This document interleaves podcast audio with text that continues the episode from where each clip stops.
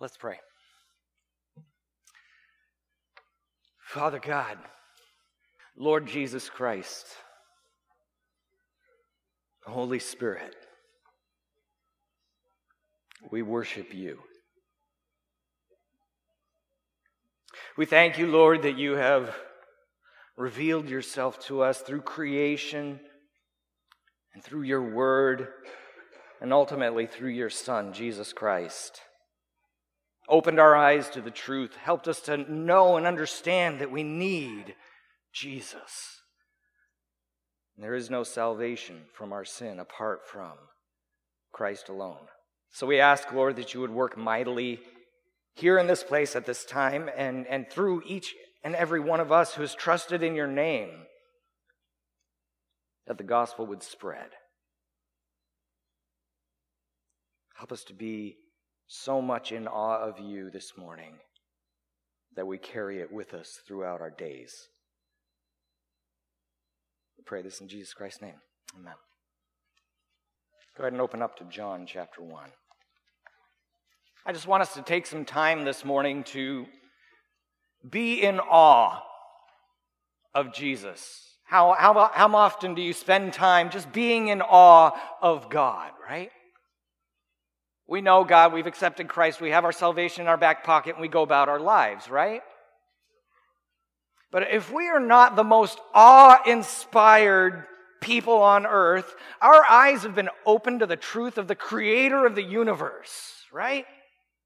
If we aren't the most awe inspired people on earth, we are in a very sad state.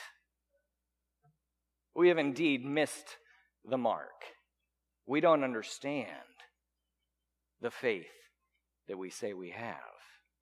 If we are not the most excited, joyful, and sober people uh, in the world, we've fallen into a trap. And it's, it's the same trap that Satan laid upon Adam and Eve in the beginning. He placed doubt in their minds about God. He said, Did God really say you shouldn't eat that fruit? Did God really create the world in literally seven days? Come on. That can't really be, can it? Did he really send his son to save you? Jesus didn't do anything really that significant, did he? That you should live for him, really? Is Jesus really as scripture describes him? Who is this Jesus to cause me to, to change the way I live? There's a word used in Scripture in, in, a variety of places to describe Jesus, and that word in Greek is monogenes. Monogenes. We find it in this first chapter of John in verses 14 and 18. In English, in the past, it's been translated only begotten. If we were to dig into the etymology of that word, we would see that it's composed really of, of two different words. The first being mono, meaning one or singular, and genes, which is more closely related to, related to genus, our, our scientific word for kind, right? As opposed to genetos, which means begotten. Little Greek lesson for the morning, for the morning here. Where we do find the words firstborn or begotten in the book of Colossians, chapter 1, verse 15. The, the, understand that the weight and emphasis of those words, firstborn, is upon his preeminence. That Christ is first, not a physical birth. It's not talking about that. As, as the early church very early on said in the Nicene Creed, he is not made. Jesus is not a created being. But Jesus does have all the rights, all the privileges, and all the authority as of a firstborn son. We need to be careful to know exactly who Jesus is. Not according to traditions or the thoughts or philosophies of men, but according to what God has to say about him from his word. We need to be careful to understand Jesus because who Jesus is in truth will affect and shape every aspect of our faith, from worship to salvation. Is he worthy of worship? Can he really save us? These, these, the answer to these questions lie in who he is and what he's done. In the words of C.S. Lewis, is Jesus the Lord or a liar or a lunatic? According to Scripture, Jesus is unique, one of a kind, monogenes. There's none like him. There is no other like him who has ever dwelt upon the face of the earth. Verse 14 of John chapter 1, it says, And the Word became flesh and dwelt among us, and we have seen his glory, glory as of the only Son from the Father, full of grace and truth. Monogenes, one of a kind. Verse 18, No one has ever seen God the only God, monogenes, the only God, the one of a kind, the only one who is at the Father's side, he has made him known. He is the Alpha and the Omega, the beginning and the end, and everything in between. He is God in the flesh. Let's grasp that idea this morning. There is no other like him. John chapter 1, let's stand up. I'm going to read the whole chapter. I want you to see if you can catch all the titles that Jesus is given in this chapter. In the beginning was the Word, and the Word was with God, and the Word was God. He was in the beginning with God. All things were made through him, and without him was not anything made that was made. In him was life, and the life was the light of men. The light shines in the darkness, and the darkness has not overcome it. There was a man sent from God whose name was John. He came as a witness to bear witness about the light, that all might believe through him. He was not the light, but came to bear witness about the light. The true light, which gives light to everyone, was coming into the world. He was in the world, and the world was made through him, yet the world did not know him. He came to his own, and his own people did not receive him. But to all who did receive him, who believed in his name, he gave the right to become children of God, who were born not of blood, nor of the will of the flesh, nor of the will of man, but of God. And the Word became flesh and dwelt among us. And we have seen his glory, glory as of the only Son from the Father, full of grace and truth. John bore witness about him and cried out, This was he of whom I said, He who comes after me ranks before me because he was before me. For from his fullness we have all received grace upon grace. For the law was given through Moses, grace and truth came through Jesus Christ. No one has ever seen God. The only God who is at the Father's side, he has made him known. And this is the testimony of John when the Jews sent priests and Levites from Jerusalem to ask him, Who are you? He confessed and did not deny, but confessed, I am not the Christ. And they asked him, What then? Are you Elijah? He said, I am not. Are you the prophet? He answered, No. So they said to him, Who are you? We need to give an answer to those who sent us. What do you say about yourself? He said, I am the voice of one crying out in the wilderness, Make straight the way of the Lord, as the prophet Isaiah said. Now they had been sent from the Pharisees. They asked him, Then why are you baptizing if you are neither Christ, nor Elijah, nor the prophet? John answered them, I baptize with water but among you stands one you do not know, even he who comes after me, the strap of whose sandal I am not worthy to untie. These things took place in Bethany across the Jordan, where John was baptizing. The next day he saw Jesus coming toward him and said, Behold, the Lamb of God, who takes away the sin of the world. This is he of whom I said, After me comes a man who ranks before me because he was before me.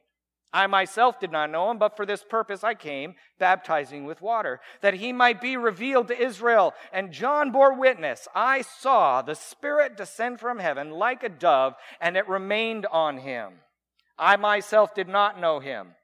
But he who sent me to baptize with water said to me, He on whom you see the Spirit descend and remain, this is he who baptizes with the Holy Spirit. And I have seen and have borne witness that this is the Son of God.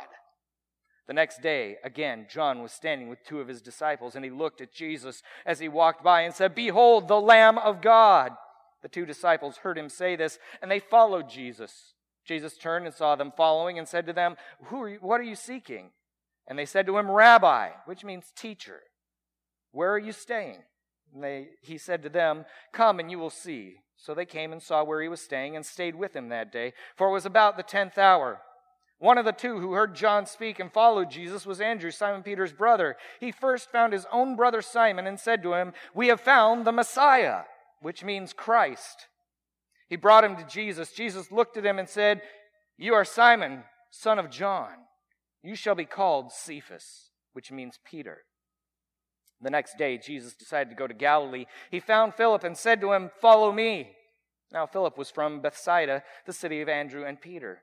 Philip found Nathanael and said to him, We have found him of whom Moses in the law and the prophets wrote, Jesus of Nazareth, the son of Joseph. Nathanael said to him, Can anything good come out of Nazareth? Philip said to him, Come and see. Jesus saw Nathanael coming toward him and said of him, Behold, an Israelite indeed, in whom there is no deceit. Nathanael said to him, How do you know me? Jesus answered him, Before Philip called you, when you were under the fig tree, I saw you. Nathanael answered him, Rabbi, you are the Son of God. You are the King of Israel. Jesus answered him, Because I said to you, I saw you under the fig tree, do you believe? You will see greater things than these. And he said to him, Truly, truly, I say to you, you will see heaven opened and the angels of God ascending and descending on the Son of Man. Reading of God's word, go ahead and be seated. Long reading, but did you catch them all? Did you find all those titles? John here identifies Jesus as the Word.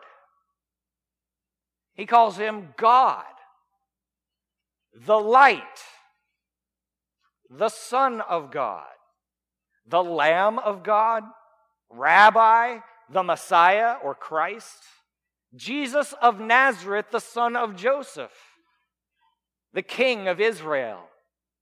And last but not least, we see him called the Son of Man. Why all these titles? What, what are all the implications of this? What is John trying to get across to us in one brief chapter? What do they mean? Well, let's deal with each of them, not necessarily in the order they appear, but let's begin with the Word. The Word. This is a term that John favors. We find it here in the first verses of this gospel. In the beginning, was the Word, and the Word was with God, and the Word was God.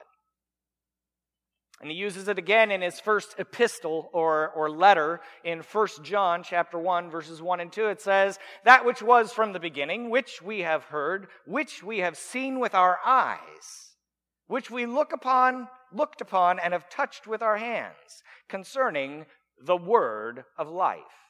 The life was made manifest, and we have seen it and testify to it and proclaim to you the eternal life which was with the Father and was made manifest to us. We also see it in the book of Revelation, which was also written by John. Then I saw heaven opened, and behold, a white horse. The one sitting on it is called faithful and true, and in righteousness he judges and makes war. His eyes are like a flame of fire, and on his head are many diadems, and he has a name written that no one knows but himself. He is clothed in a robe dipped in blood, and by the name and the name by which he is called is the Word of God. Why would John call Jesus the Word of God? Well, not only was the Word present at creation as God spoke creation into being. And all things were created by him and for him. Verse 3 All things were made through him, and without him was not anything made that was made.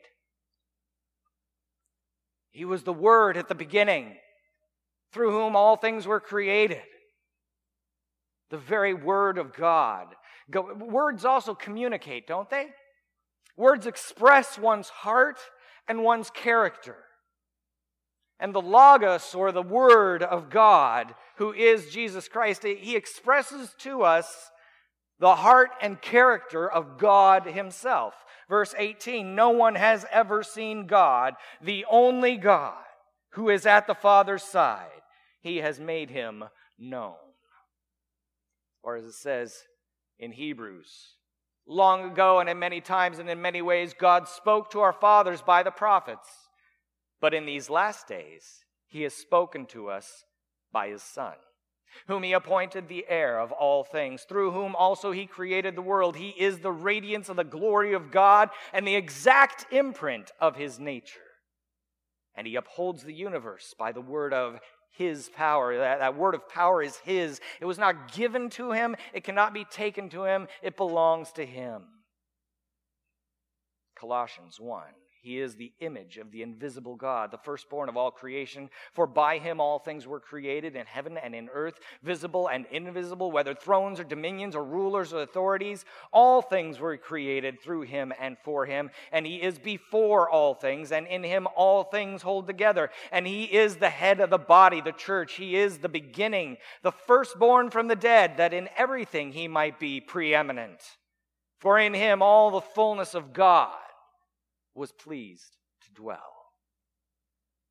Jesus is the means by which God has condescended to communicate himself to his creation. He is the exact imprint of his nature, existing of the very stuff of God, having the same nature and essence, the same character and attributes. He is the means by which mankind has interacted with God Himself. The Word was with God, and the Word was God. If you want to see God, if you want to know who God is, you need look no further than the person of Jesus Christ as John, the author, and the author of Hebrews said to us, he is the Son of God. A title which was not ambiguous to the religious leadership in Jesus' time, John chapter 10. The Jews picked up stones again to stone him. Jesus answered them, I've shown you many good works from the Father. For which of them are you going to stone me? The Jews answered him, it is not for a good work that we are going to stone you, but for blasphemy, because you, being a man, make yourself God. The idea that Jesus was God, as he called himself the Son of God, was not lost on them. Let's not try and read anything into God's word to say, oh, Jesus never said he was God. They understood full well what he was saying. And in calling himself the Son of God, they knew clearly what it meant. He is not a lesser expression of the unseen Father, but a full, complete revelation of God Himself. But as the Son of God, Jesus is not the Father. Jesus is not the Father. John makes it very clear that we worship a God unlike any other, the living God who exists as a Trinity the Father, the Son, and the Holy Spirit. There is only one God who exists as three persons co equal, co eternal, and infinite, omniscient, omnipresent, and omnipotent, all knowing, everywhere at all times, and all powerful. Now, this Jesus, if he is this second person of a triune God, if he is God himself, we should be able to see it in his words and deeds, shouldn't we? Now, John, in his first epistle, that passage we read earlier, said he was an eyewitness. He saw the very things that Jesus did, he heard the very words that Jesus said, and he gives us an account here in this Gospel of John as to what those were. If we can't see it in his words and deeds, he is either the liar or the lunatic that C.S. Lewis questioned. Does he show his deity in his works? The things that John saw him do? Does Jesus do the things that only God can do? Well, as we read eyewitness accounts of Jesus as he dwelt among men, we see that he had, the, he had authority over creation. We read in Mark chapter 2 that he had the authority to heal a paralytic. He could take the damage that was done in that man's back and undo that by saying, Son, your sins are forgiven. He could knit together what was broken. And he had, in that same account, the authority to forgive sins, to which all the people there said, Who is this that he can forgive sins and, and work these miracles? Jesus had the authority to calm the wind and the waves. He has authority over creation in the stormy sea. We read about that in Luke chapter 8 and, and other places, the same account reiterated to us. And as we saw in Nathanael last week in, in our John chapter 1 and also in that Mark 2 account, he knows the thoughts and actions of men as only God could. He knows the hearts of men. And those around him also recognized the authority with which he taught the things of God. He truly is the rabbi, a title that was given to him here in John by the disciples of John and also, or John the Baptist, and also by Nathanael in, in verses 38 and 49. They both of those verses we see that title rabbi, which means teacher, attributed to him. And in Mark chapter 1, we read this. It says, And they went to Capernaum. And immediately on the Sabbath, he entered the synagogue and was teaching. And they were astonished at his teaching, for he taught them as one who had authority, not as the scribes. And immediately there was in their synagogue a man with an unclean spirit, and he cried out, What have you to do with us, Jesus of Nazareth? Have you come to destroy us? I know who you are, the Holy One of God. But Jesus rebuked him, saying, Be silent and come out of him. And the unclean spirit, convulsing him and crying out with a loud voice, came out of him. And they were all amazed, so that they questioned among themselves, saying, What is this? A new teaching and with authority. He commands even the unclean spirits, and they obey him. Just as Satan, when he wanted to approach Job to torment him, he had to get God's permission first. Jesus, being the light, he was the one who gives life to all mankind and the one who illumines our hearts to the truth of God. He has authority over death and the grave. 1 John chapter 5 20 it says, "And we know that the Son of God has come and has given us understanding so that we may know him who is true and we are in him who is true in his son Jesus Christ. He is the true God and eternal life. He is eternal life. Darkness has no authority over him and no part of him. And he put his authority over death on display even before he himself died when he took Lazarus from the grave. John chapter 11, we read, Then Jesus, deeply moved, again came to the tomb. It was a cave and a stone lay against it. Jesus said, Take away the stone. Martha, the sister of the dead man, said to him, Lord, by this time there will be an odor, for he has been dead four days. Surely he was dead. Jesus said to her, Did I not tell you that if you believed, you would see the glory of God? So they took away the stone, and Jesus lifted up his eyes and said, Father, I thank you that you have heard me. I knew that you always hear me, but I said this on account of the people standing around, that they may believe that you sent me. When he said these things, he cried out with a loud voice, Lazarus, come out! The man who died came out his hands and feet were bound with linen strips, and his face wrapped with a cloth. Jesus said to them, Unbind him and let him go. Jesus has life in himself. He is the very source of light and life. And when he died at the cross, no one took his life away from him. He gave it away for us freely. No one could keep it from him being the very source of life, he took it back of his own authority and rose from the grave himself. He is the promise of eternal life. He offers it to us in his sacrifice at our place in the cross, his death for us, his life risen again for our hope. And in his sacrifice, he fulfills all the sacrificial laws once and for all because he is the Lamb of God who takes away the sin of the world. Hebrews chapter 10. For since the law has but a shadow of the good things to come instead of the true form of these realities. It can never, by the same sacrifices that are continually offered every year, make perfect those who draw near. Otherwise, they would not have ceased to be offered, since the worshippers, having once been cleansed, would no longer have any consciousness of sins. But in these sacrifices, there is a reminder of sins every year.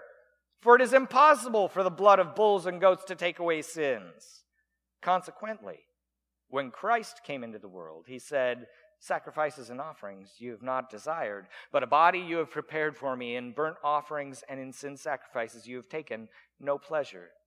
Then I said, Behold, I have come to do your will, O God, as it is written of me in the scroll of your book.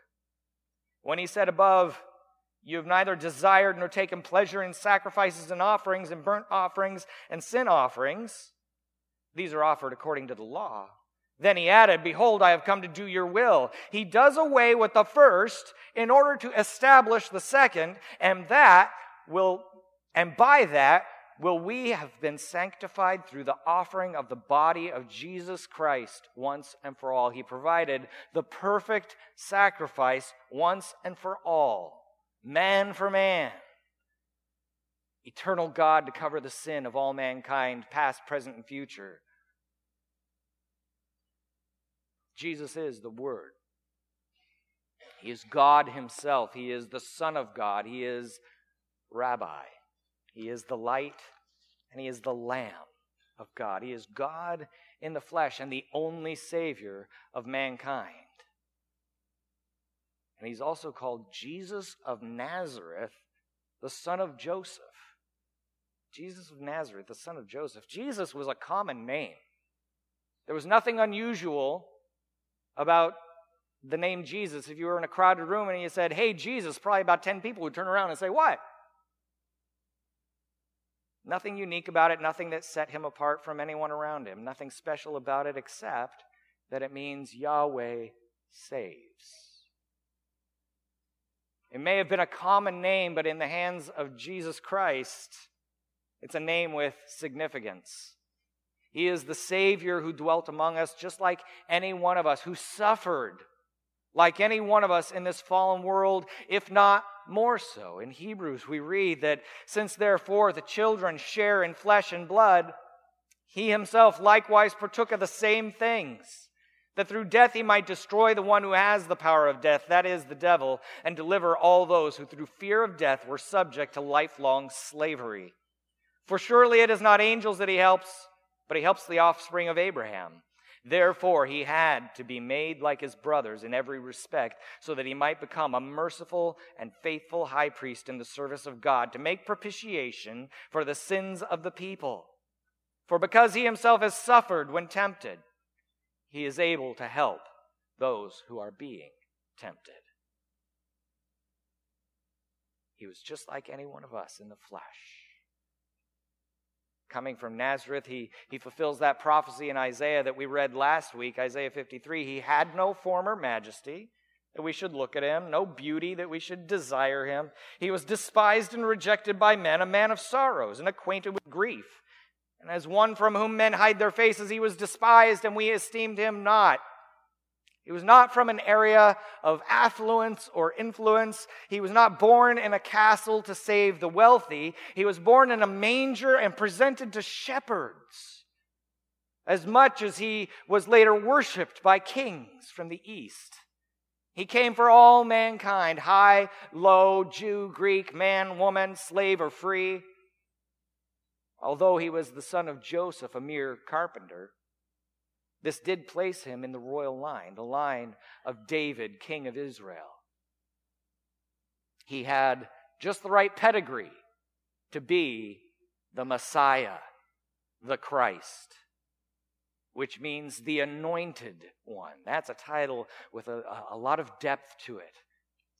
He's the one that, who is spoken of in the law and the prophets, who had set God's people free. In the Old Testament, the king was anointed with oil to signify that they were set apart to God to serve in that office. We see it in 1 Samuel chapter 16 when the Lord sent Samuel to anoint David. And after going through all the brothers uh, in search of the one that God wanted, finally David came in. And God he, he came in from the fields, and God said, Arise, anoint him, for this is he. Then Samuel took the horn of oil and anointed him in the midst of his brothers, and the Spirit of the Lord rushed upon David. From that day forward, he was anointed with oil, and then came the Spirit of God. But more than just kings were anointed. If we read 1 Kings chapter 19, verses 13 to 16, prophets were anointed. If you look at Exodus chapter 29, verses 1 through 7, priests were anointed. But no one until Jesus Christ actually held all three offices. In Jesus Christ, Jesus the anointed one, we see the prophet, priest, and king, the perfect trifecta of anointing. As prophet, Jesus expressed the will and the word of God in truth to us. As priest, Jesus offered the perfect sacrifice for sin in himself, man for man, but of eternal, infinite value as God took to the cross for us and in our place. As king, Jesus is the sovereign Lord over all that he has created. And we see Jesus anointed in this very first chapter of John, not with oil, but even more by the very Spirit of God. Verses 32 and 33, John the Baptist is speaking, and John bore witness. I saw the Spirit descend from heaven like a dove, and it remained on him. I myself did not know him, but he who sent me to baptize with water said to me, He on whom you see the Spirit descend and remain, this is he who baptizes with the Holy Spirit. The threefold anointed one, the Messiah, the Christ. Jesus sets us completely free spiritually as we receive the truth of God in Jesus Christ, confessing our sin before a perfect and holy God and receiving his sacrifice for our sin in our place uh, as our atonement and as our propitiation before the Father. Atonement and propitiation. Jesus paid the wages of our sin in our place. He's our atonement. He did it in our place, and He is our propitiation in that He assuaged the wrath of God towards our sin. So that when God looks at us, He no longer sees our sin, but He sees His Son. And He's no longer angry at us in our sin because it's been propitiated. It's no longer upon your head, upon yourself, because Jesus took it in your place. Politically, Jesus is our king. Yes, we still live as citizens on this earth, don't we? And we do need to abide by the law of the land, but politically, he has set us free. As in Christ, our citizenship is no longer of this earth. Our eternal life is not here. Our eternal life is in his kingdom. Our citizenship is now in his kingdom. And to God we go first. To God we obey first, for we are his people bought by his blood. He is our king. But he didn't come in all that glory, did he? Philippians chapter 2. Christ Jesus, though he was in the form of God, did not count equality with God a thing to be grasped, but emptied himself by taking the form of a servant, being born in the likeness of men. He came as the Son of Man a title that he used most often of himself as opposed to the Son of God or, or any of these others. It's a title that reminds us of both his humanity and his deity.